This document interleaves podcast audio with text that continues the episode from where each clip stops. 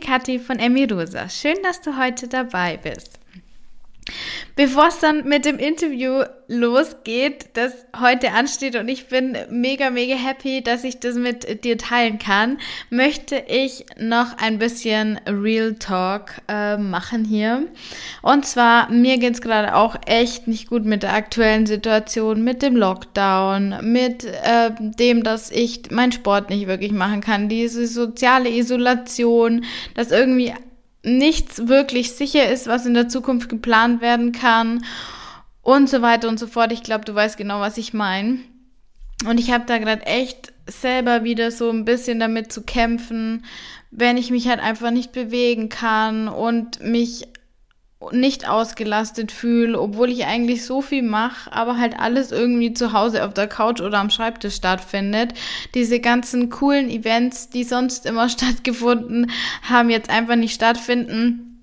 Und dann habe ich mir gedacht, okay, ich mache auf Instagram eine Umfrage, ähm, wie es denn euch gerade so geht und womit ihr denn gerade so zu kämpfen habt. Und da kamen so, so viele Antworten und da wollte ich mich schon mal bedanken, weil es ist jetzt nicht so, dass ich hier die Lösung für alle Fragen gefunden habe.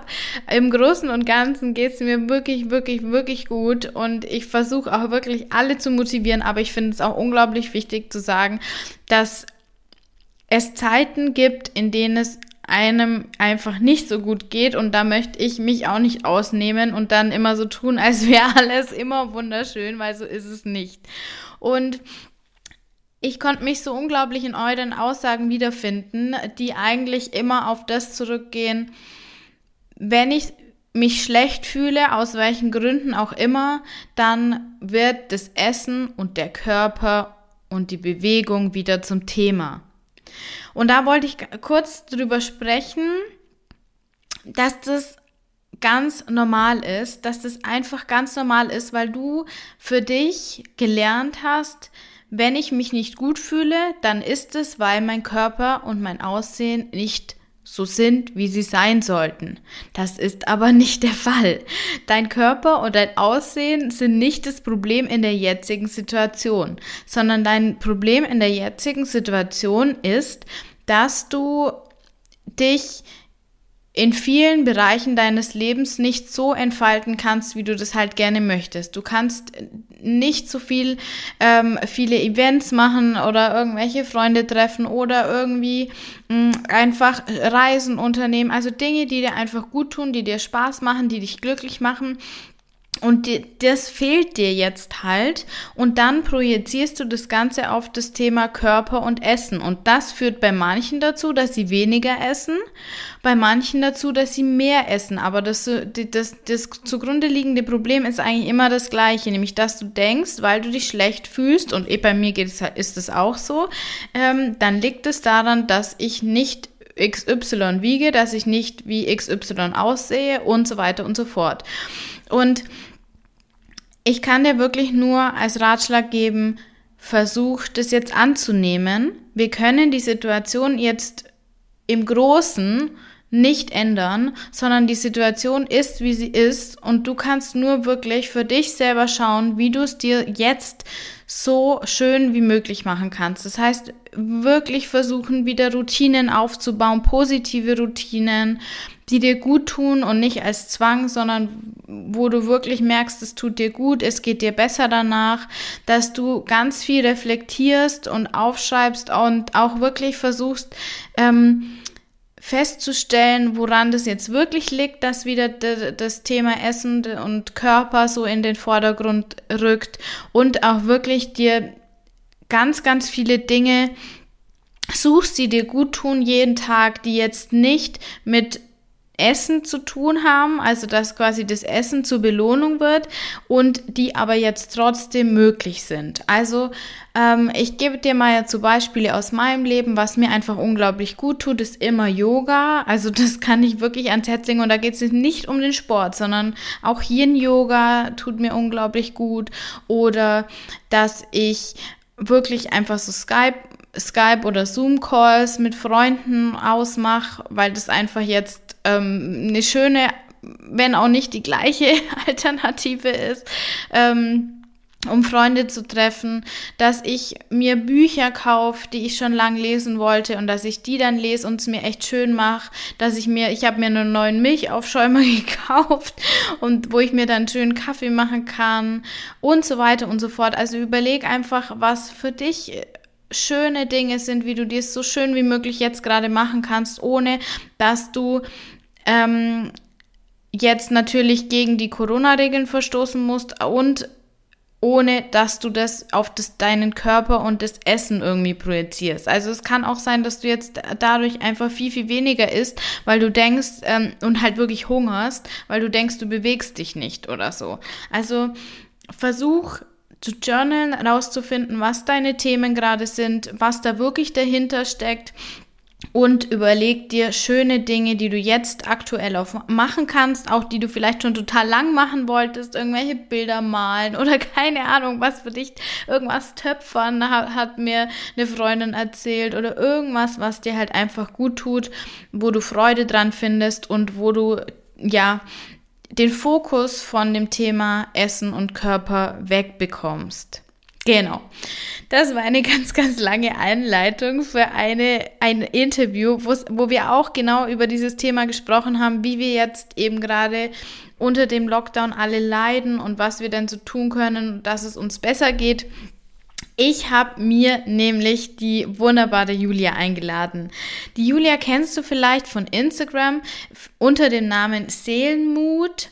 Äh, hat sie einen wunderbaren Account, der ganz, ganz tolle Inspirationen für dich bereithält. Ich werde auf jeden Fall alles in den Show Notes verlinken, äh, wo du sie finden kannst auf Instagram und auch über ihre Website, weil die Julia kennt genau diese Problematik. Genau diese Themen, die ich jetzt gerade schon angeschnitten habe, weil die Julia auch aus einem gestörten Essverhalten kommt, wo sie es aber wirklich jetzt heute sagen kann, sie hat es da rausgeschafft und hilft jetzt auch anderen Frauen und auch Männern, glaube ich, ähm, ihren eigenen Weg aus der Essstörung zu finden. Wir sprechen über unglaublich viele Themen. Also du siehst wahrscheinlich, die Folge ist schon wieder total lang. Wir sprechen über die Pro-Ana-Bewegung, wo die Julia auch reingerutscht ist. Warum sie auch so lange das Gefühl hatte, von, den, von Therapeuten nicht wirklich ernst genommen zu werden oder dass es auch bei ihr einfach nicht so richtig gefruchtet hat, die Therapie. Wie sie es dann aber selber geschafft hat, aus der Erstörung rauszukommen und jetzt auch ihr Studium zu Psychologie gewechselt hat und ganz, ganz, ganz, ganz viele Themen. Ich will jetzt nicht zu viel vorwegnehmen, aber ich bin mir sicher, dass da auch was für dich dabei ist, wo du sagen kannst, ähm, das hat mir jetzt einen Input gegeben, mit dem ich irgendwie arbeiten kann, mit dem ich weitermachen kann. So, und jetzt eine ganz lange Einleitung für dieses Interview. Mach's dir so schön wie möglich. Geh spazieren, ähm, oder mach dir einfach einen Tee und setz dich in die Sonne, wenn die bei dir gerade scheint. Genieß dein Leben so gut es geht. Versuchst einfach das Beste aus der Situation zu machen. Und ich hoffe und weiß, es wird irgendwann wieder anders werden. Ganz viel Spaß! Hallo, liebe Julia und herzlich willkommen im Emmy Rosa Podcast. Ich freue mich so sehr, dass wir es jetzt auch nach äh, anfänglichen technischen Schwierigkeiten geschafft haben, dass wir dieses Interview aufnehmen. Ähm, es ist so schön, dich zu sehen und zu hören heute. Hallo Kathi, vielen Dank, dass ich da sein darf.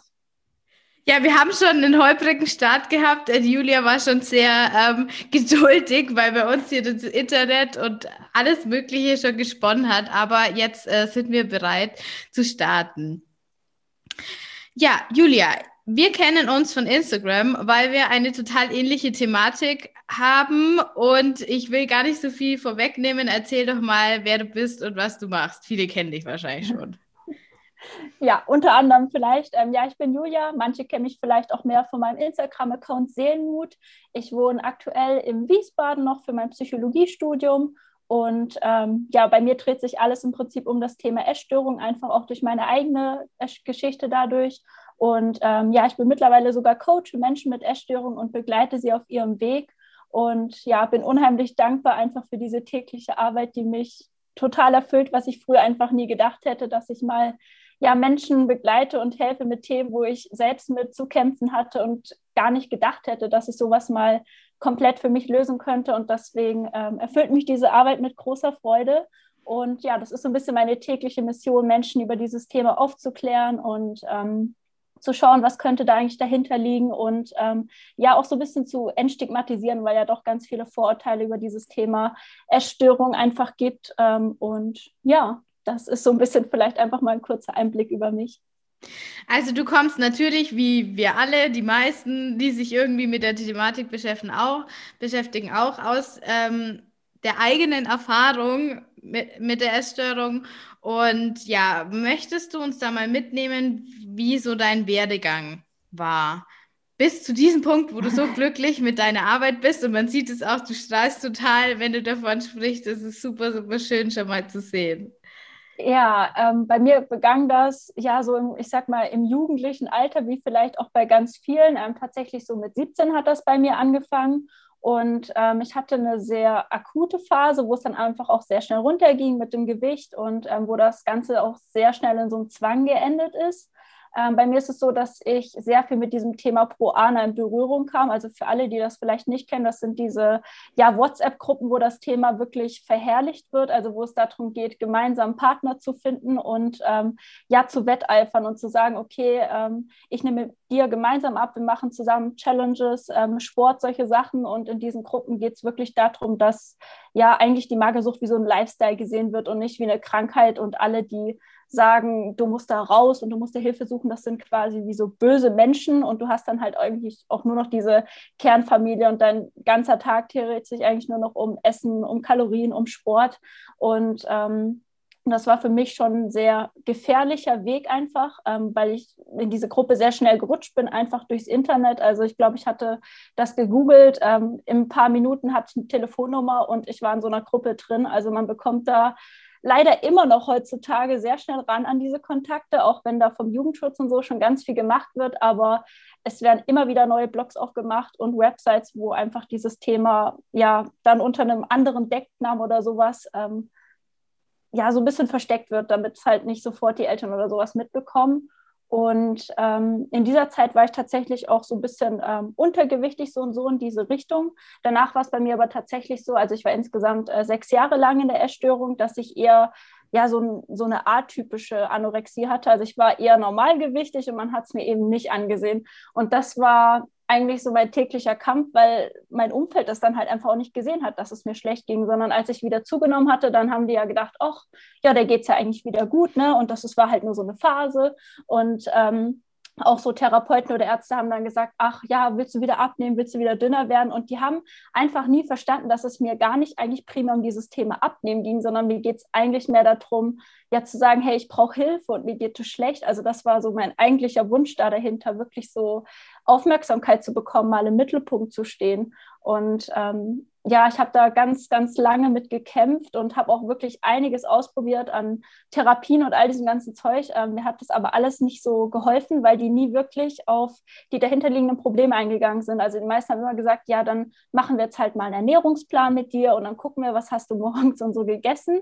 Und ich habe das dann immer ganz brav ausgefüllt, äh, obwohl ich das nicht gegessen habe. Aber ähm, ich hatte das Gefühl, ich muss auch so eine perfekte Patientin irgendwie sein. Also in meinem Kopf war halt immer dieses Thema von, ja, ich bin nicht krank genug, ne? ich habe nicht diesen BMI von kleiner 17,5 und solchen Sachen. Und ähm, bei mir war das dann so, dass es sich auch in anderen körperlichen Sachen gezeigt hat, wie zum Beispiel mehr so einer depressiven Verstimmung. Und das Ganze ja, habe ich teilweise sehr lange verdrängt, einfach nachdem ich wieder normalgewichtig war, dass ich gesagt habe, ach ja, ich lebe jetzt vielleicht irgendwie auch mit der Krankheit, weil ich gedacht habe, wenn mir diese Therapeuten und Fachleute nicht helfen können, wer, wer soll mir denn dann helfen? Und ähm, ich bin dann schlussendlich damit im Burnout gelandet und in der Klinik für sehr viele Wochen. Und das war für mich so ein, so ein Punkt nochmal, wo ich gesagt habe, okay, das, das kann halt irgendwie auch nicht so weitergehen. Also du bist zwar nicht mehr untergewichtig und in so einer ja, ich sag mal, so eine Lebensgrenze vielleicht und dein Körper, dem kann man es nicht so ansehen. Aber ich war halt total unglücklich und der, mein ganzer Alltag war einfach total voll mit Kalorienzählen und mit äh, Sport machen und wo kann ich wieder was einsparen und wann esse ich jetzt was und wie esse ich es. Also es war unheimlich anstrengend. Und ich habe damals dann nochmal so einen kompletten Neustart mit mir selbst gemacht. Ich habe auch ganz vieles einfach ja, hinter mir gelassen, was mir Leute empfohlen haben, wie muss ich mich ernähren und was muss ich machen, weil irgendwie sich das für mich in meinem Körper gar nicht richtig angefühlt hat. Ja, zum Beispiel auch wieder so komplett normal zu essen, wie es in Kliniken und solchen Sachen empfohlen wird. Ich habe gemerkt, ich kann das gar nicht richtig verwerten. Mein Körper ist einfach total so runtergehungert quasi dafür. Also auch wenn ich normalgewichtig war, hatte ich irgendwie das Gefühl, ich kann die Nahrung gar nicht verwerten. Ich habe nicht dafür diese Enzyme, mein Magen ist total klein, ich komme mit normalen Portionen nicht klar. Und ähm, ja, da habe ich dann so einen eigenen Weg eingeschlagen. Ich habe ganz vieles ausprobiert. Ich habe damals auch noch ähm, Physiotherapie studiert und habe ähm, auch da ganz viele Erkenntnisse wieder für Ernährung, Körper, Gesundheit und alles bekommen. Und da habe ich irgendwie dann so meinen eigenen Weg draus geschlagen, sag ich mal. Und ähm, ja, als es mir wieder gut ging, hatte ich erstmal so eine Zeit lang, wo ich einfach total glücklich war, dass ich es da rausgeschafft habe. Und das war für mich so ein, der größte Meilenstein in meinem ganzen Leben. Ähm, aber ich hatte irgendwie auch andere Freunde, die das gleiche Problem hatten und die gesagt haben, ich, oh, ich hatte wieder gerade eine Therapiestunde und es hat mir gar nichts gebracht oder so. Und ich habe mich da mal total wiedergefunden und irgendwann kam mir der Gedanke, ich würde irgendwie gerne was zurückgeben. Ich würde das irgendwie gerne weitergeben. Und dann habe ich ja so ganz klein meinen Instagram-Account eröffnet und gesagt, ach, ich könnte ja meine Affirmation oder sowas schreiben, weil ich war damals noch eher schüchtern und habe nicht gedacht, dass ich mich mal in einer Story oder so zeige. Ich habe damals auch noch einer Freundin gesagt, ach nee, ich glaube, das ist nichts für mich. Ich halte das mal lieber so alles ganz privat. Und ähm, das hat irgendwie total viel Anklang gefunden. Also die Leute haben dann sich bedankt und gesagt, boah, das hat mir total geholfen. Und ja, das war irgendwie dann so ein Weg für mich, wo ich gesagt habe, ach ja, dann mache ich das halt weiter. Und dann habe ich mich auch schon mal mehr gezeigt und ein Bild von mir gepostet und solche Sachen. Und es wurden einfach immer mehr Leute und es kam immer mehr Zuspruch auch von, von anderen Ärzten, von Kliniken, Heilpraktikern oder so und ähm, auch Anfragen. Und ich fand das, es hat mich irgendwie einfach wahnsinnig erfüllt und ich habe gemerkt, das ist das Eigentliche, was ich machen möchte. Und ähm, ich habe dann tatsächlich mein Studium nochmal gewechselt, eben zur Psychologie, weil mir diese Sichtweise nur auf den Körper zu schauen, aber nicht so richtig auf die Psyche oder eben beides mit einzunehmen, das hat mich total gestört in meinem alten Studiengang. Und dann habe ich gesagt, okay, ich wechsle nochmal komplett nach vier Semestern und ähm, ja, habe mit Psychologie angefangen und das hat dann irgendwie alles nochmal ergänzt, sage ich mal. Und ähm, ich habe tatsächlich auch noch einen Ernährungsberater gemacht vor einigen Jahren. Da hat das Thema Ernährung auch nochmal eine andere Bedeutung für mich bekommen. Ähm, und ich habe dann wirklich auch nochmal für mich reflektiert, was, was sind denn eigentlich Kohlenhydrate, was sind Fette und ähm, sind die überhaupt schlecht für den Körper?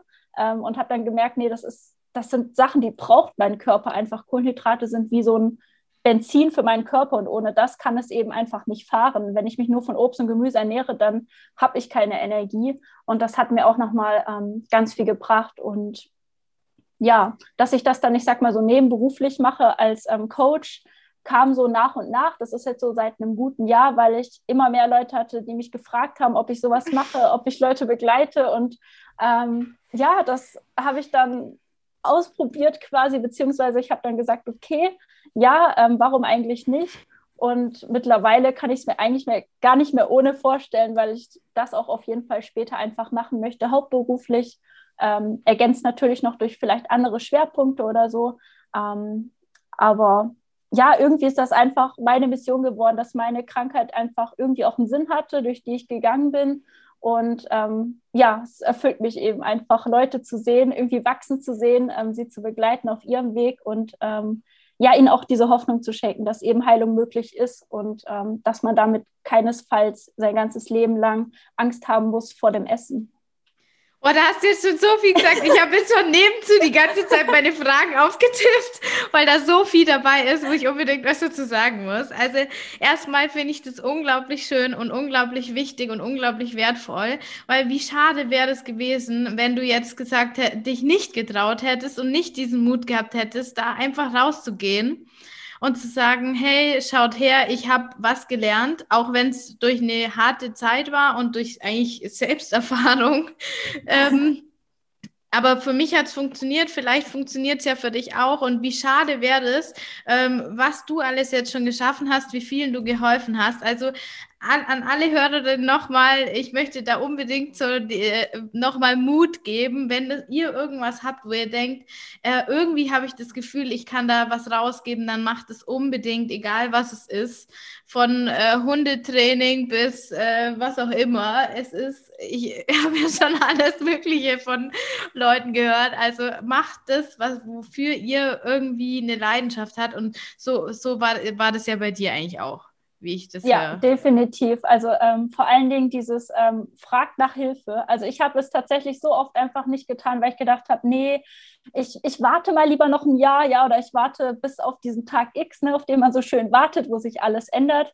Ähm, den gibt es nicht. Darauf zu warten ist einfach totaler Blödsinn. Also ich kann wirklich jedem sagen, der auch nur das entfernte Gefühl hat, meine Gedanken drehen sich den ganzen Tag um das Thema Essen oder um Diäten, dann ähm, dann schreibt eine Nachricht an eine Person, die sich damit auskennt, an einen Therapeuten, an einen Arzt oder was auch immer und ähm, probiert das einfach für euch aus. Also ich glaube, ähm, das ist auch die beste Investition, die wir einfach tätigen können, nämlich in uns selbst und unsere Gesundheit und nicht unbedingt in ein paar Trostschuhe, ja, oder in ein paar Zigaretten oder was auch immer. Ähm, deswegen, das finde ich, glaube ich, immer ganz wichtig an dieser Stelle, dass es nicht dieses krank genug gibt. Äh, man muss nicht erst ein BMI haben, man muss nicht erst ein Untergewicht haben, sondern gerade bei Essstörung, der Körper ist eigentlich das letzte Symptom, da steht so viel Leidensweg da dahinter. Und wenn es eigentlich zu dieser Stufe kommt, dass man es tatsächlich sieht, dann ist es eigentlich schon nach zwölf. Also dann wird es allerhöchste Eisenbahn.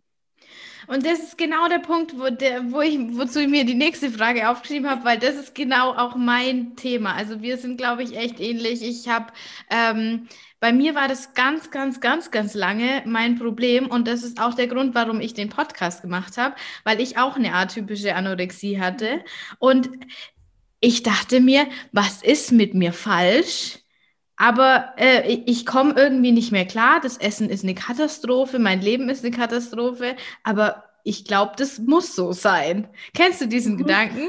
Ja, ich kenne das und ich kenne das tatsächlich mittlerweile auch, dass ganz viele mir sagen, ich, ich weiß eigentlich gar nicht mehr, was normales Essverhalten ist. Ähm, ich hatte da auch letztens mal mit meiner Community drüber gesprochen, weil ich das Gefühl habe, wir leben mittlerweile in einer essgestörten Gesellschaft, muss man einfach so sagen. Also gerade jetzt im Januar und Februar sind die Zeitschriften voll von den neuen Diäten wieder.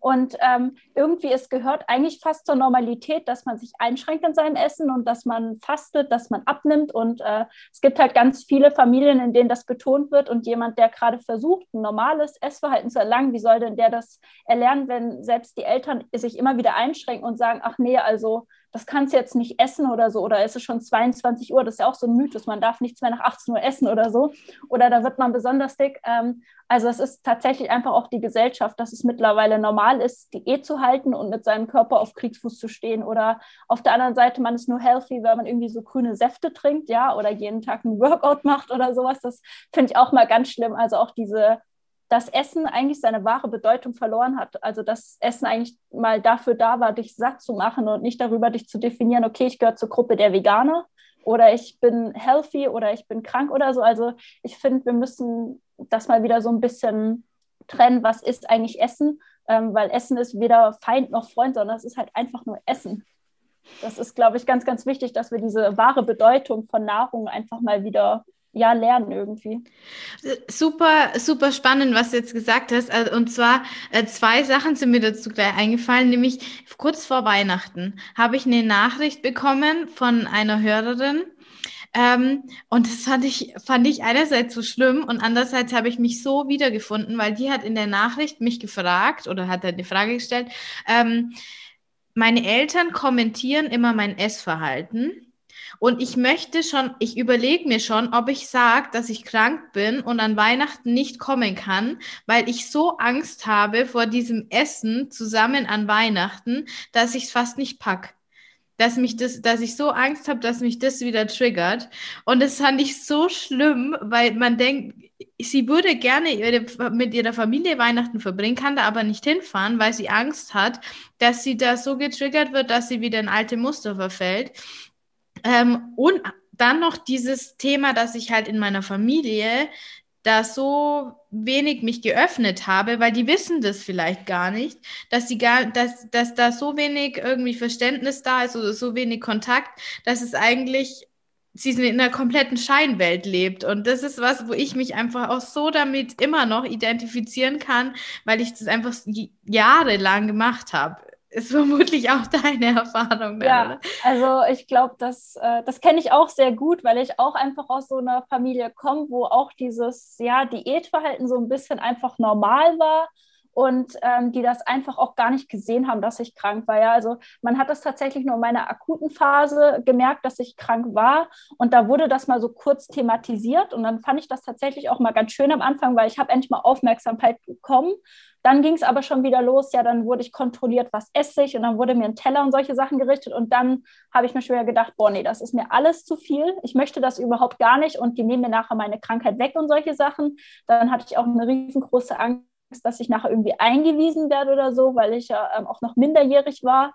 Und ähm, dann wollte ich irgendwie schon wieder gar keine Aufmerksamkeit. Aber ich hatte auch immer dieses Gefühl, ich kann eigentlich gar nicht darüber reden mit meinem Umfeld, weil ich das Gefühl habe, ich bin mehr so eine Last ja für meine Mitmenschen oder ähm, ich bin dann zu viel und ich möchte denen ja auch nicht das Weihnachtsfest kaputt machen. Das ist auch immer so diese diese Sache, ne? Oder wenn man ähm, sagt, ja, sprich doch über deine Ängste, dann kommt meistens immer gleich dieser Satz, ja, aber dann, dann tue ich mich den auf und dann geht es nachher denen schlecht. Und das möchte ich ja nicht. Ich möchte keine Last sein. Und das ist, ähm, glaube ich, das geht auf diesen Glaubenssatz einfach von ich bin nicht gut genug zurück, weil das ist halt einfach so dieser Urglaubenssatz in der Essstörung.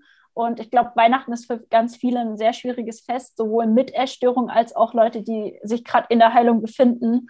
Ähm, ich kann da einfach auch immer nur wieder sagen, versucht wirklich eine Vertrauensperson in euren Freundeskreis einzuweiden oder in, in der Familie. Äh, man kann zum Beispiel auch einen Brief schreiben, ja, wenn es einem total schwer fällt und hoffen, dass das ja auf Anklang stößt, dass es da eine Person gibt, die sich das wirklich zu Herzen nimmt. Und ähm, bei sehr extremen Fällen ist es dann halt auch wirklich die Frage, ähm, tue ich mir das an und ähm, möchte ich das wirklich so über meine Grenzen zu gehen, nur für ein Weihnachtsfest mit einer Familie? Ich glaube, letztes Jahr hätte man Corona auch total so als Ausrede nehmen können und hätte das vielleicht für sich in dem Fall nutzen können. Ähm, aber ich rate den Leuten tatsächlich auch immer zu schauen, was, was tut dir denn eigentlich gut? Und damit sind ganz viele schon überfordert, einfach weil sie gar nicht wissen, was für sich gut ist. Und ähm, manchmal muss man halt einfach vielleicht auch mal auf soziale Kontakte oder auf die Familie ähm, einfach sagen, dass das stelle ich jetzt mal hinten an, ja. Also meine Heilung steht einfach im Vordergrund und dann geht es halt einfach nur mal um mich und nicht, ähm, was denkt dann nachher meine Familie über mich oder so. Ich glaube, das ist ganz wichtig. Ganz genau. Also dieses, dieses System Familie ist ja sowieso so kompliziert und das ist einfach, das ist die, das schwierigste System, das wir vermutlich so haben, weil von allem kann man sich irgendwie trennen, aber von der Familie ist es ganz schön schwer, sich zu trennen. Also manche machen das, aber das ist auch äh, schwierig, finde ich, langfristig, wenn da so ein kompletter Cut ist und so. Das ist einfach so viel, so, so viele Themen, die da auf einmal auf einen ähm, rein prasseln irgendwie auch dieser Rollenkonflikt, wenn man erwachsen ist, aber dann doch wieder das Kind und es kann so viel hochholen, dass ich da auch wirklich ähm, vorsichtig bin ähm, mit dem, ja, man muss dann unbedingt zur Familie und ähm, weil ich glaube, das kann mehr kaputt machen in dem Moment, aber wenn man dann sagt, ähm, okay, ich will das unbedingt und ich habe eigentlich einen guten Kontakt zu meiner Familie, dann finde ich absolut wichtig, dass man das dann wirklich irgendwie kommuniziert. Ja, ja. Sehe ich genauso.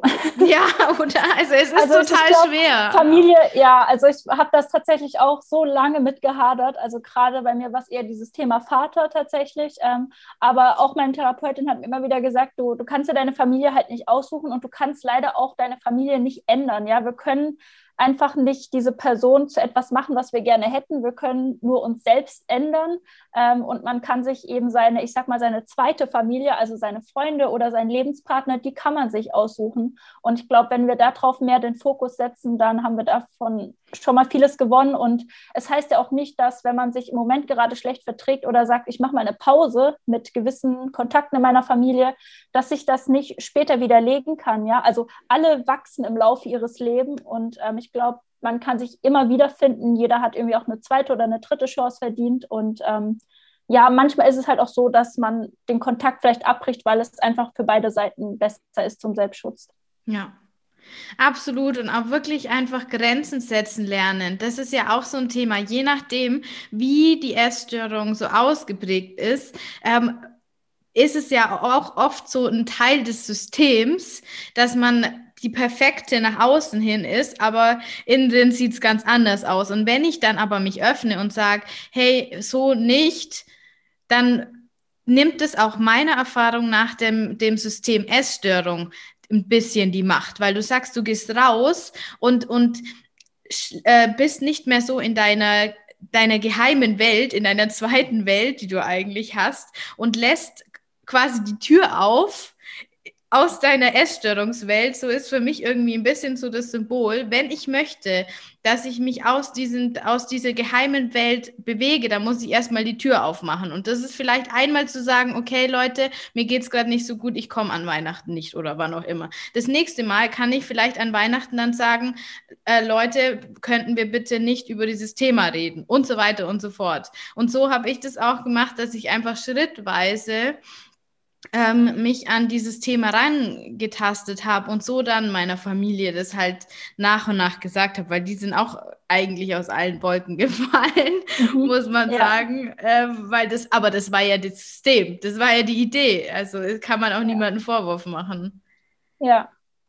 Ich glaube auch, also ich sage auch immer wieder zu meinen Klienten, ähm, jeder Baby-Step bringt dich voran. Ne? Und der Schritt ist manchmal vielleicht einfach eine tägliche Entscheidung, ob ich gerade frühstücke oder ob ich nicht frühstücke. Aber das ist schon mal ein totaler Meilenstein für die, ja. Und ich glaube, ähm, immer mal wieder darauf zurückzublicken, hey, was habe ich heute schon alles geschafft oder was habe ich auch einfach letzte Stunde schon geschafft, das sind einfach Sachen, wo man sich dran freuen kann. Und das muss nicht immer der riesengroße Schritt sein. Also jeder noch so kleine Baby-Step ist einfach gut. Und so ein Heilungsweg ist halt einfach ähm, sehr steinig und geschwungen und es ist halt einfach nicht geradlinig und es gibt immer wieder Rückfälle und solche Sachen. Deswegen ähm, jeder kleine Schritt. Absolut. Und jetzt bin ich aber total gespannt, äh, wie du das denn jetzt gemacht hast. Du hast so kryptisch erzählt von deinem Körper und dann der Seele und irgendwie vereint. Und was, was, was war dein Weg? Wie hast du es geschafft? Ähm, also ich würde sagen, es gab, wie gesagt, so zwei Schlüsselpunkte. Also es gab tatsächlich äh, so ein Schlüsselpunkt, der war nach so meiner ersten akuten Phase, wo ich, ähm, ja, ich weiß gar nicht, wie ich das beschreiben soll. Das war tatsächlich so ein Moment, wo ich abends mal wieder so mit Schmerzen eigentlich im Bett lag und nicht einschlafen konnte, weil ich natürlich äh, nichts gegessen hatte und meine Gedanken wieder nur gekreist haben, ja, was kann ich denn zum Frühstück essen, was ist da noch da? Und das ist ein ewiger Kampf gewesen, die Gedankenspirale. Und ähm, ich bin da tatsächlich an meinem Ganzkörperspiegel dran vorbeigelaufen und das war so ein Moment, wo ähm, ich mich nicht so im Spiegel gesehen habe wie normalerweise, weil normalerweise ging es mir darum zu gucken, ja, wo stehen meine Knochen hervor, ähm, kann ich meine Wirbelsäule spüren? Also ich hatte immer so Fixpunkte, die mich beruhigt haben, tatsächlich. Und wenn ich das nicht gespürt habe, dann wusste ich, boah, ich habe bestimmt zugenommen oder so. Und ähm, ich weiß nicht, das war so eines Nachts und da war das wirklich so, als hätte diese Essstörung, die die ganze Zeit so diese Hände vor meinen Augen hatte, also als wäre sie so die ganze Zeit hinter mir so ruckepack gelaufen, so minimal so ein bisschen gelichtet. Und ich habe irgendwie ja irgendwie Mitleid mit mir selbst bekommen. Ich habe irgendwie meinen Körper gesehen in, in einem Schlafanzug und ich habe mich tatsächlich dann selbst vor diese Frage gestellt, willst du leben oder willst du sterben? Und das war für mich so ein sehr entscheidender Punkt, weil auch wenn ich jetzt nicht extrem untergewichtig war, habe ich trotzdem gewusst, mein Körper, dem, dem geht es nicht gut. Ich hatte Haarausfall und bin ständig umgekippt und Kreislaufprobleme, Nägel, also so alles, was halt die Essstörung so mit sich bringt, ähm, das hatte ich. Und ich wusste, dass irgendwann das einfach schon auch da drin enden kann oder dass ich äh, mit einer Sonde ernährt werde oder solche Sachen. Ich habe gerade auch durch diese Pro-Ana-Gruppen halt ganz vieles gehört von Leuten, die gesagt haben, ja, die Eltern haben mich jetzt eingewiesen und solche Sachen. Und ähm, das war für mich immer so ein Horrorszenario. Ich wollte auf gar keinen Fall an so einem Tropf irgendwie im Krankenhaus rumlaufen und gegen meinen Willen mit Essen vollgestopft werden. Und irgendwie, ich wollte ja leben, aber irgendwie war es mir auch nicht so selbst wert, ähm, ja, mich zu verändern oder mich von dieser Krankheit zu lösen, weil diese Krankheit bringt einem halt auch ganz viele Vorteile. Darauf wird ja ähm, eher wenig eingegangen. Es wird immer gesagt, ja, die Krankheit ist schlecht und die bringt dich um. Ähm, aber die Krankheit bringt mir zum Beispiel eben auch Anerkennung, die bringt mir Aufmerksamkeit oder ich fühle mich einfach zugehörig und selbst wenn es halt eine Sucht ist, ähm, ich fühle mich einfach da drin, da drin verbunden und ich habe halt eine Kontrolle über so eine Parallelwelt, wie du ja auch vorhin gesagt hast. Also bei mir war das auch so, dass ich mich ähm, ja wie in so einem Parallelkäfig gefühlt habe und es war halt ein Käfig, wo mich schon eingeschränkt habe, aber ich habe mich da drin schon auch wohl gefühlt. Ich hatte halt meinen total routinierten Ablauf. Ich wusste, wann ich ins Bett gehe, wann ich esse, wann ich Sport treibe und ähm, ja, das hat mir halt eine totale Sicherheit gegeben, weil ich eigentlich das Gefühl hatte, dass ich sonst in meinem Leben nichts kontrollieren konnte. Und ähm, ich war halt irgendwie in etwas gut genug. Also ich habe gesehen, boah, ich kann jeden Tag, weiß nicht, 300 Gramm abnehmen und äh, das steht dann halt auf der Waage. Aber auch wenn das irgendwie total blöder Gedanke ist, dachte ich, boah, ich kann was. Und wenn es halt nur abnehmen ist. Und ähm, ja, diese Frage, ich weiß nicht, die hat ganz vieles so in meinem Denken verändert, dass ich wirklich mal begonnen habe, darüber nachzudenken, was hält mich im Leben und was, was hält mich eher nicht so ab. Ich habe tatsächlich auch so Pro- und Kontralisten und sowas aufgeschrieben. Aber ja, irgendwie hat mir das so einen kleinen Lebensfunken wiedergegeben, dass ich gesagt habe, okay, nee, also ähm, ich möchte nicht aus diesem Leben ausscheiden und es gibt ganz viele Leute, denen ich das nicht antun könnte und ähm, irgendwie es lohnt sich für irgendwas noch zu leben. Ich wusste noch nicht so für was und wohin es mich bringt, aber ich hatte so ein bisschen Hoffnung. Und das hat mir in der ersten Zunahme sehr einfach geholfen. Ich habe damals natürlich auch gerade einen Neuanfang gehabt in der Schule und solche Sachen, die man dazu beigetragen haben. Ähm, und der zweite Schlüsselpunkt war so ein bisschen eben mein Burnout tatsächlich, also wo mein Körper mir nochmal so ein Signal gesagt hat, boah, so, so kannst du nicht weiterleben, ja. Also selbst mit Normalgewicht, das das geht so nicht, ich bin total erschöpft, ich bin ausgebrannt, weil ich habe damals das so alles kompensiert mit mehr Arbeit und habe noch eine Sprache gelernt und solche Sachen. Ähm, also Ablenkung, was geht. Hauptsache, ich muss mich irgendwie nicht mit mir beschäftigen. Und ähm, in der Klinik ja, habe ich dann, das war für mich so ein Punkt, wo ich gesagt habe, okay, wenn ich jetzt nichts ändere, dann lande ich in ein paar Jahren halt wieder dort. Und das haben ja auch die Leute dort zurückgemeldet und ich habe auch andere Leute kennengelernt. Und ähm, ja, ich glaube, ich habe das gebraucht, also wirklich ganz unten anzukommen. Ich musste das erst, damit ich irgendwas komplett wieder neu aufbauen kann. Also ich würde sagen, das waren so zwei Punkte. Ähm, was mir damals geholfen hat, war zum einen diese Ernährung. Also ich habe damals, ähm, bin dann auch nochmal durch diesen ähm, Extremhunger zum Beispiel gegangen, was ja für ganz viele ein Thema ist. Und in der ersten Phase habe ich gemerkt, dass eben so normales Essen, also ich sag mal so Fleisch, Fruchtjoghurt, also so eine, ich sag mal, klassische deutsche Ernährung, ähm, dass die für mich nicht geht. Ich hatte damit ständig Rückfälle und ähm, ich hatte Blähbauch, Verdauungsprobleme, weil mein Körper damit nicht klarkam. Und ich habe damals für mich die High Carb, Low Fat ähm, Ernährung für mich entdeckt und ähm, hauptsächlich eben erstmal sehr viel Obst und Gemüse über den Tag gegessen und erstmal so eine gekochte Mahlzeit mit ähm, dann aber schon Kohlenhydrat und Eiweiß und Fettquelle. Und das hat mir irgendwie geholfen. Also ich hatte natürlich schon ein sehr eingeschränktes Repertoire, also was kann ich essen an Lebensmitteln. Aber ich hatte das Gefühl, ich gehe das jetzt in meinem eigenen Tempo und das ähm, vor allen Dingen, ich halt irgendwie immer wieder Rücksprache mit meinem Körper. Und das ähm, hat mir auch ganz viel einfach an Kontrolle und an Sicherheit gegeben, dass nicht irgendwie ein Therapeut sagt, du bekommst jetzt fünf Mahlzeiten und genau in dem Plan, wie ich das haben möchte, weil das, das ging für mich einfach nicht. Und damit habe ich die Zunahme geschafft und ich habe einfach auch gemerkt, dass wenn ich ich sag mal, eine normale Portion Kartoffel esse, dann bin ich danach einfach satt. Wenn ich eine Packung Chips esse, bin ich danach halt einfach gar nicht satt. Und das einfach auch wieder zu lernen, wie verspüre ich Sättigung und wann habe ich eigentlich Hunger. Also dabei hat mir die Ernährung sehr geholfen.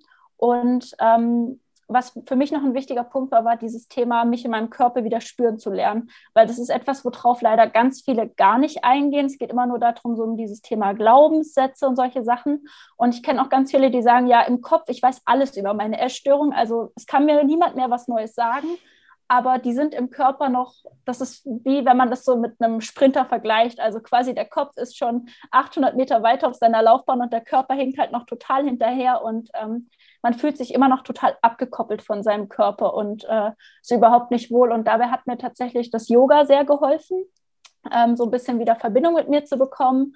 Ähm, aber auch so ganz kleine Sachen wie äh, mal achtsam zu duschen, mich einzucremen mit einer Lotion, äh, mich auch zu berühren, mir ähm, so eine Umarmung mal zu schenken, solche Sachen.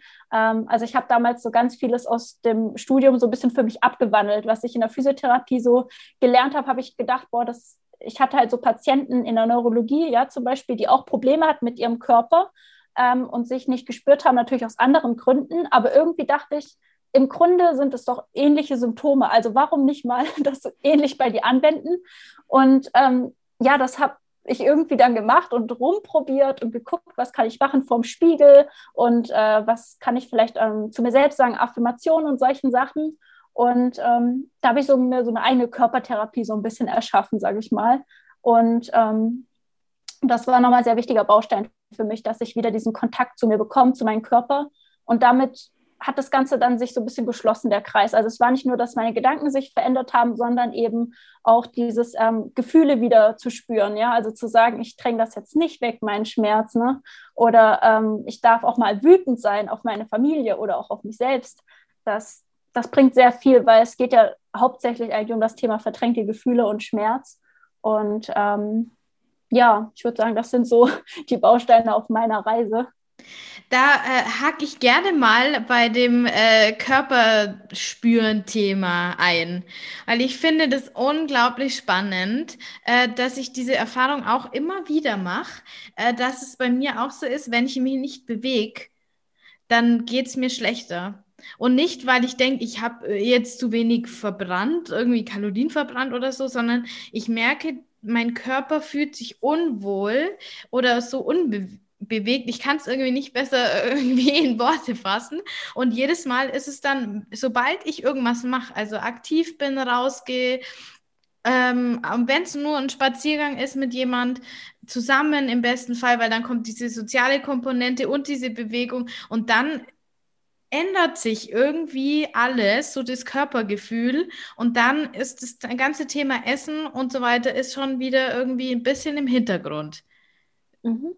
Also finde ich super spannend, auch Yoga und so weiter. Und das gerade ist eine so unglaublich schwierige Zeit, glaube ich, weil für viele eben die Alltagsbewegung fehlt, einfach morgens rausgehen, auch dieses Duschen, wie du sagst, einfach in der Früh duschen, fertig machen, rausgehen. Das fällt einfach so weg und dadurch ist dieses so diese Stimulation am Morgen total irgendwie muss man halt sich total selber dazu motivieren und das ist halt auch schwierig, glaube ich jetzt gerade, oder? Was ist da deine Erfahrung? Ähm, ich glaube, ganz viele fehlt es einfach an Struktur oder manche haben vielleicht einfach auch mit Kindern, ja, solche Sachen, Homeschooling. Ich glaube, da ähm, sehen die Leute mal, was Homeschooling tatsächlich ist und ob sie das so cool finden. Aber ich kenne auch ganz viele, die sagen, boah, mir fällt die Decke auf den Kopf, ich kann keine Freunde treffen. Also ich finde auch, ähm, ich bin auch ein sehr sozialer Mensch, der das gerne hat. Und ähm, ja, ich glaube, es fällt uns allen schwierig und wir sind alle so ein bisschen müde, was das betrifft. Ähm, aber wir können ja zum Glück immer noch rausgehen. Ja, wir können immer noch einen Spaziergang machen ähm, es gibt natürlich auch ganz viele Home-Workouts, ja, das Internet boomt ja. Ich glaube, es fehlt halt einfach da manchmal auch zur Motivation. Also man braucht eigentlich so jemanden, den man ins Fitnessstudio mitnehmen kann oder solche Sachen. Ähm, ja, ich glaube, manchen hilft es tatsächlich, sich so einen Zeitplan zu schaffen und zu sagen, ich mache so einen festen Termin mit mir selbst, um 8 Uhr mache ich Sport oder so. Ähm, oder manche verabreden sich über Zoom zum Sport machen, die das irgendwie brauchen. Ähm, also ich glaube, das Wichtigste ist, dass man ja in diese Aktion kommt und sagt, okay, ich, ich trage mir das jetzt auch mal ein in meinen Terminkalender und ähm, nicht, okay, ich gucke jetzt weiter Netflix und verschiebe es mal auf morgen. Ähm, aber klar, es ist für uns alle eine sehr anstrengende und schwierige Zeit und ich glaube, das darf man sich auch gerne einfach immer mal wieder bewusst machen, dass wir in einem Ausnahmezustand sind, was es so noch nicht gab und es ist auch vollkommen normal, wenn es einem mal ein paar Tage schlecht geht, ja, oder wenn man sagt, ich bleibe heute vielleicht einfach mal nur zu Hause und kümmere mich nur um mich. Also das das darf man sich einfach immer wieder bewusst machen. Dass, ähm, das ist jetzt einfach gerade eine Ausnahmesituation und da muss man jetzt auch nicht äh, besonders sich produktiv fühlen oder besonders seinen routinierten Ablauf nachgehen, den man halt sonst hatte. Ähm, ja, also dass man auch so ein bisschen mit sich achtsam und liebevoll umgeht. Also Self-Care, ein Self-Care-Programm aufstellen, ja. das dann aber auch beinhaltet, es darf mir auch mal schlecht gehen. Ja, definitiv. Also ähm, ich glaube, Selbstliebe bedeutet definitiv nicht, sich den ganzen Tag immer total toll zu finden, ja, oder zu sagen, boah, mein Körper, ich, ich liebe ihn, ja. Also ich finde, ähm, gerade auch in Bezug zu Essstörungen geht es gar nicht unbedingt darum, um dieses Thema Selbstliebe, weil ähm, das auch für jeden was sehr anderes. Ich glaube, in erster Linie geht es darum, um Akzeptanz, ja. Also einfach mal zu sagen, das ist mein Körper und er ist so und das ist einfach auch schon mal, das reicht, das ist schon mal ein sehr großes Ziel. Und wenn man irgendwann mal sagt, boah, ich möchte mich jetzt sagen, ich liebe meine Arme oder solche Sachen, dann, dann kann man das machen. Aber ich habe auch ganz viele Leute, die sagen, ich, ich möchte das gar nicht. Ja? Also ich akzeptiere einfach meinen Körper, wie er ist, aber ich muss den jetzt nicht mit Herz bemalen oder total toll finden. Mir reicht es einfach, wenn ich, wenn ich ihn nicht mehr hasse. Ja, das ist schon mal ein ganz großer Schritt. Diese, dieses, äh, dieser Ausdruck Body Positivity ist ja auch schon so, wo man, wo es wieder in die Richtung geht. Also ich weiß nicht, wie du dazu stehst, aber ist ja auch schon wieder so. Ich muss das alles total gut finden, weil es so wichtig ist, dass unser Körper gut ist, in Anführungszeichen. Ja. Ich glaube, das ist so ähnlich, dass, also ich finde, wir, wir verheddern uns zu sehr in so Sachen, die eigentlich ne, nicht diese richtige Bedeutung haben. Das ist ähnlich wie mit dem Essen. Also Essen dient einfach, um uns satt zu machen. So dafür ist das da und nicht zu sagen, wenn ich jetzt meinen Green Smoothie trinke und meine Avocado aufs Toastbrot schmiere, dann boah, dann kann ich das auf Instagram filmen und dann gehöre ich zu den Leuten, die Likes bekommen. Also ich finde, wir wir definieren uns immer mehr, ja, sowohl über so eine Bewegung als auch über diesen Veganismus oder Influencing. Also das ist, ich finde, das ist so, ähm, der falsche Ansatz. Also ich finde, wir müssen uns mehr mit uns selbst beschäftigen, ja, wer wir eigentlich sind und nicht unbedingt sagen jetzt auch alle Körper sind total toll und ich bin toll und sie ist toll. Also ähm, ich glaube, davon darf man ein bisschen Abstand nehmen, weil ich glaube, es setzt einfach auch sehr stark unter Druck, wenn man das Gefühl halt einfach nicht hat oder ähm, irgendwelche Vorbilder hat, die einem das den ganzen Tag sagen, du musst das und das machen. Also ich glaube, da kommen wir wieder in so ein in so ein Regelwerk rein, was einfach auch dann vielleicht wieder manchmal verdeckte Orthorexien zum Beispiel sind, ja, oder irgendwelche anderen Essstörungen, die halt einfach unter einem anderen Namen laufen. Ja, das ist aber meiner Erfahrung nach auch, hat es viel damit zu tun, dass es jetzt so viele Möglichkeiten und jeden Tag noch mehr Möglichkeiten für uns alle gibt und wir diese Rolle, die wir irgendwann mal hatten, vor 60 Jahren, da wären wir alle wunderbare Hausfrauen gewesen. Wahrscheinlich hätte ich jetzt schon äh, drei Kinder wahrscheinlich und würde hier wunderbar jetzt um äh, 16 Uhr für meinen Mann kochen, der dann bald von der Arbeit heimkommt. Mache ich nicht. ich habe auch keine drei Kinder und so. Und jetzt muss ich mir halt irgendwie meine Rolle selber erschaffen. Und je mehr ich versuche, nach außen hin ein perfektes Bild abzugeben, desto mehr will ich aber auch versuchen, die beste Rolle für mich zu finden, in der ich mir, mich äh, präsentieren kann. Ja, also ähm, was mir dazu einfällt, ist vor allen Dingen, dass wir ständig auf der Suche sind nach irgendwas im Außen, was uns im Inneren fehlt. Hatte ich tatsächlich gestern in meiner Story als Affirmation, deswegen fällt mir das ah, gerade so perfekt. ein.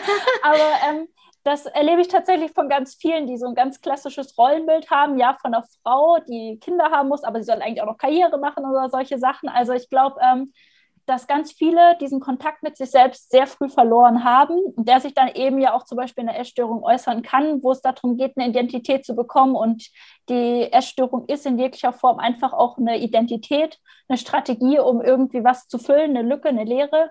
Und ähm, klar kann man die auch natürlich auf anderen Wegen wieder füllen. Also das sind dann halt auch sehr häufig so Suchtverlagerungen, ja. Also so Leute, die sagen, äh, ja, ich hatte zum Beispiel erst Magersucht, dann bin ich in die Bulimie gerutscht oder solche Sachen.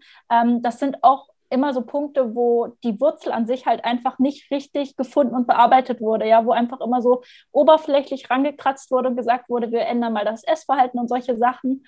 Ähm, aber eigentlich so dieses tiefer liegende Problem, diese Leere, die man in sich drin spürt, die, die ist nach wie vor da.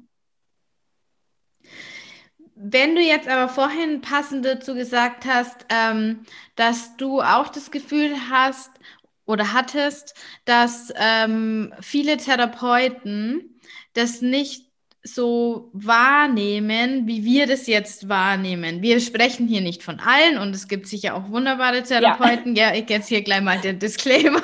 Das sage ich auch immer. Also das ist natürlich äh, definitiv, will hier definitiv äh, niemanden ja irgendwie in schlechte Licht drücken. Das sind halt einfach meine Erfahrungen, Sachen, die ich leider auch von vielen anderen höre, aber es gibt natürlich auch da draußen ganz viele gute Kollegen. Genau, weil du bist ja auch irgendwann eine Kollegin, wenn nicht jetzt schon als, als Coach, aber ja. dann halt als Therapeutin, die absolut eine tolle Herangehensweise an das Thema hat. Ähm, aber wie findet man jetzt die richtige Person? Für sich? Mm.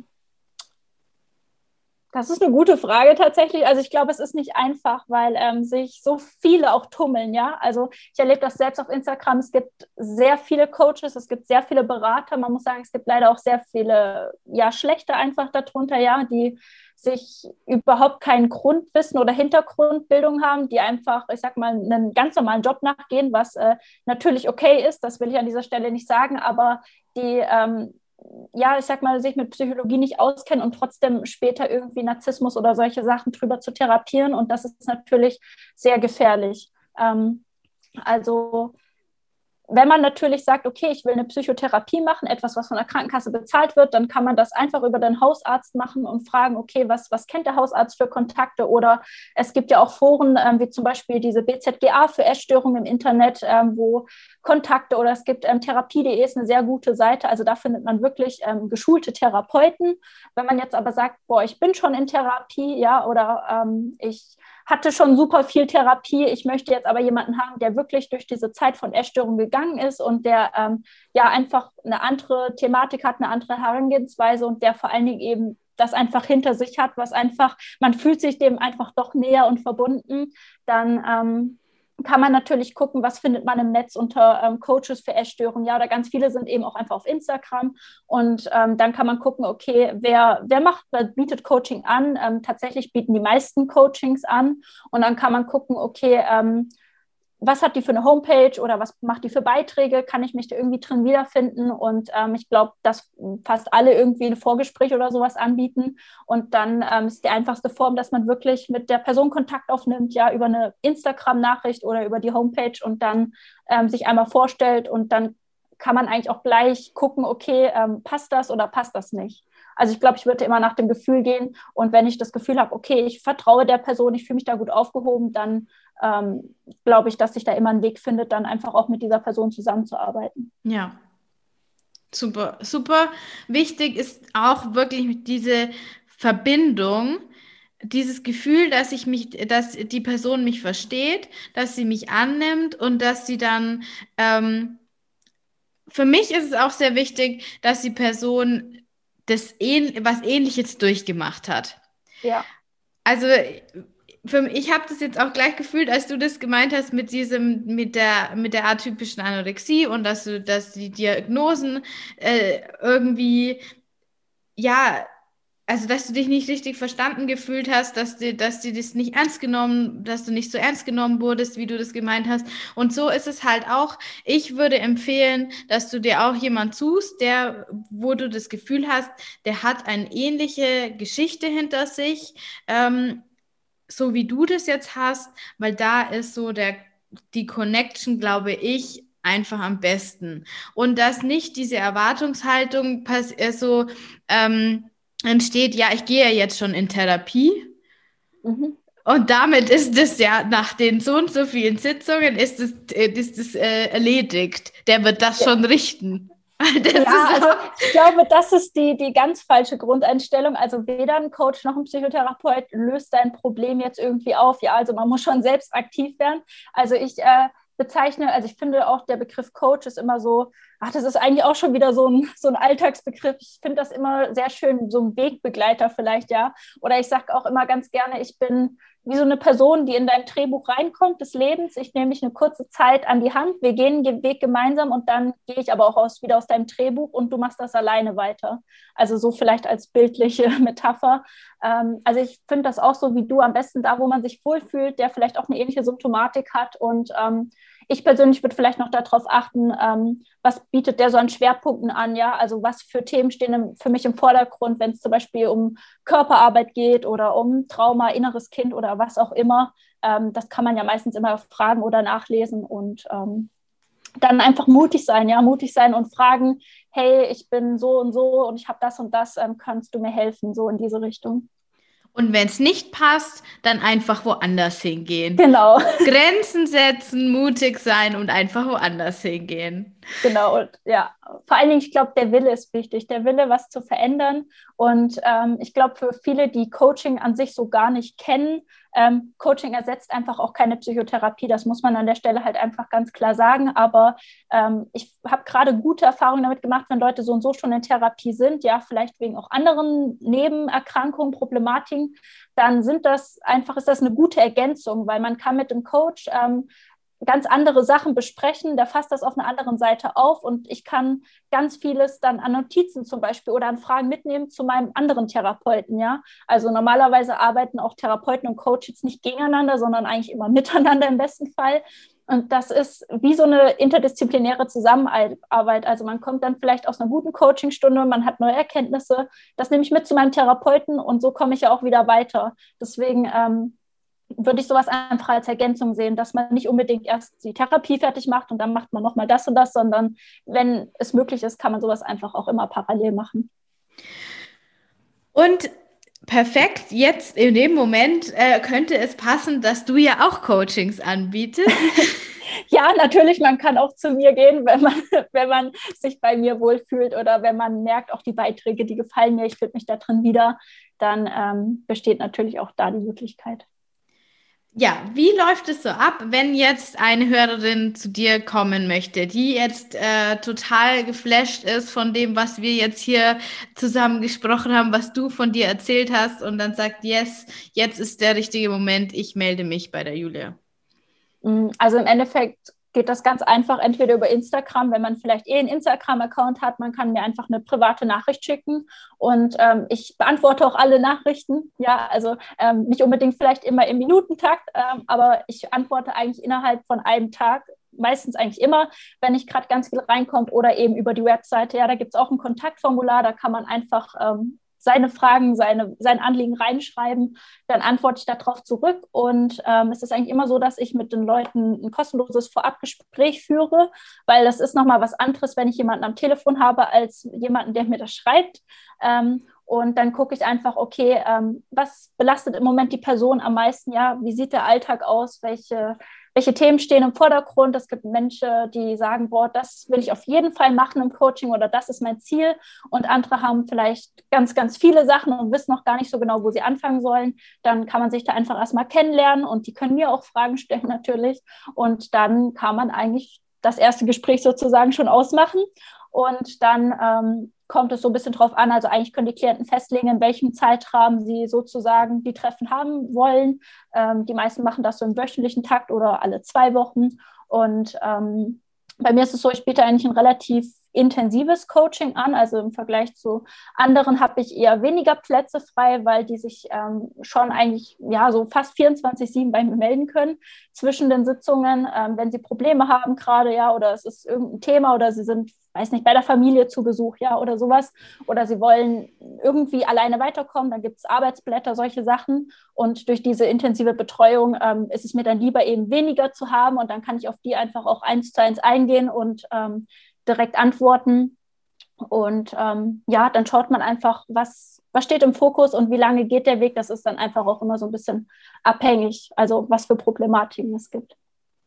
Also, liebe Hörerin, äh, wenn du dich jetzt angesprochen fühlst ähm, und du denkst, ja, die Julia ist die richtige für mich, dann melde dich doch unbedingt. Nutz jetzt äh, den Schwung, Momentum, was auch immer und schau in die Show Notes. Da findest du alles. Da werde ich alles verlinken, was die Julia so ähm, sagt und ähm, zeigt auf ihrem Instagram-Account, auf der Website, natürlich auch ihre ganzen Angebote. Und jetzt sind wir schon wieder am Quatschen. Eine Ewigkeit, aber das ist immer so, weil wir, da, da könnten wir doch 100.000, wir, die haben die Hälfte der Fragen, die, die ich dir geschickt habe, gar nicht gemacht, aber es hat ja dann so gepasst. Äh, ein, ein Flow hat sich entwickelt. Ja, wenn du aber irgendeine Frage noch hast, dann kannst du sie natürlich gerne stellen. Eine habe ich auf jeden Fall noch. Und zwar, wenn du eine Message jetzt rausgeben könntest an die Hörerinnen zum Abschluss, welche wäre das? Mhm. Die Hauptmessage, die ich eigentlich am liebsten immer tatsächlich mitgebe, ist dieser Satz, ich bin gut genug. Das ist wirklich die wichtigste Botschaft, die ich eigentlich jemals Herz legen kann, weil daran zweifeln wir, glaube ich, alle mal gerne, auch wenn wir jetzt uns nicht in der Essstörung befinden und ähm, sich das immer wieder bewusst zu machen, was ich schon alles geschafft habe auf meinem Weg, ja, auf welche Schwierigkeiten ich schon gestoßen bin, welche harten Zeiten schon hinter mir liegen und ähm, einfach mal kurz in dieses Gefühl zu gehen und sich auch selbst ähm, ja so eine kleine Dankbarkeit zu schenken, ja, ein Mitgefühl und ähm, vielleicht auch mal ein Lächeln ins Gesicht und wirklich auch mal zu sagen, ich bin gut genug, genau jetzt in diesem Moment. Total schöner Abschluss. Ich äh, danke dir von Herzen für dieses tolle Interview, liebe Julia. Und ähm, hat mir mega Spaß gemacht. Wir können wahrscheinlich wieder Stunden noch weitere über welche Ernährungsform und so weiter und so fort. Was sind die ersten Schritte? Aber ähm, vielleicht machen wir eine Fortsetzung irgendwann. Äh, ich würde mich auf jeden Fall freuen. Gerne, ja. Können wir vielleicht machen bei Gelegenheit, ja. Ja, okay, dann vielen Dank. Ich werde auf jeden Fall alles verlinken und ähm, dann wünsche ich dir noch einen wunderschönen Freitagnachmittag haben wir jetzt gerade. Du genießt hoffentlich dein Wochenende und mach's gut. Dankeschön. Dir auch ein schönes Wochenende. Danke. Ciao, ciao. Tschüss. Wenn du jetzt nach dieser Folge das Gefühl hast, für dich ist jetzt der Zeitpunkt gekommen, an dem du dir Unterstützung holen möchtest und du denkst, ja, die Julia, die könnte für mich die richtige sein, das hat irgendwie für mich gepasst, dann schau doch unbedingt in den Show Notes vorbei. Da habe ich ihren Instagram-Account und ihre Website verlinkt und da kannst du direkt Kontakt dann mit ihr aufnehmen oder du schaust dir einfach ihre wunderbaren Inspirationen auf Instagram an, die dich auf deinem Weg unterstützen können und so dir einfach ein kleiner Wegbegleiter sein können auf deiner eigenen Reise zu dir selbst. Ich hoffe, du konntest viel aus dem Interview mitnehmen, ein paar Denkanstöße bekommen und kannst jetzt das Wochenende oder die Woche im Auto oder in, im Zug oder beim Spazierengehen oder wo auch immer du dir diese Podcast-Folge angehört hast, ein bisschen Kraft tanken für die anstrengende Zeit, in der wir uns befinden. Und vielleicht findest du es ja gar nicht so anstrengend. Ich rede hier die ganze Zeit darum, als wäre alles so furchtbar anstrengend. Aber ich habe auch ein paar Freunde, die sagen, äh, das ist das Beste, was ihnen passieren konnte. Kann ich jetzt auch nicht so ganz nachvollziehen. Aber wenn es dir gut, gut geht, dann freue ich mich unglaublich für dich.